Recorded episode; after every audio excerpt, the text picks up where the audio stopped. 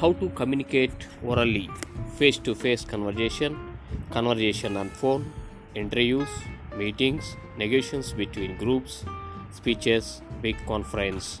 In face to face conversations or interviews or phone talks are effective communication. There is informal communication also. It amounts to rumors or gossip.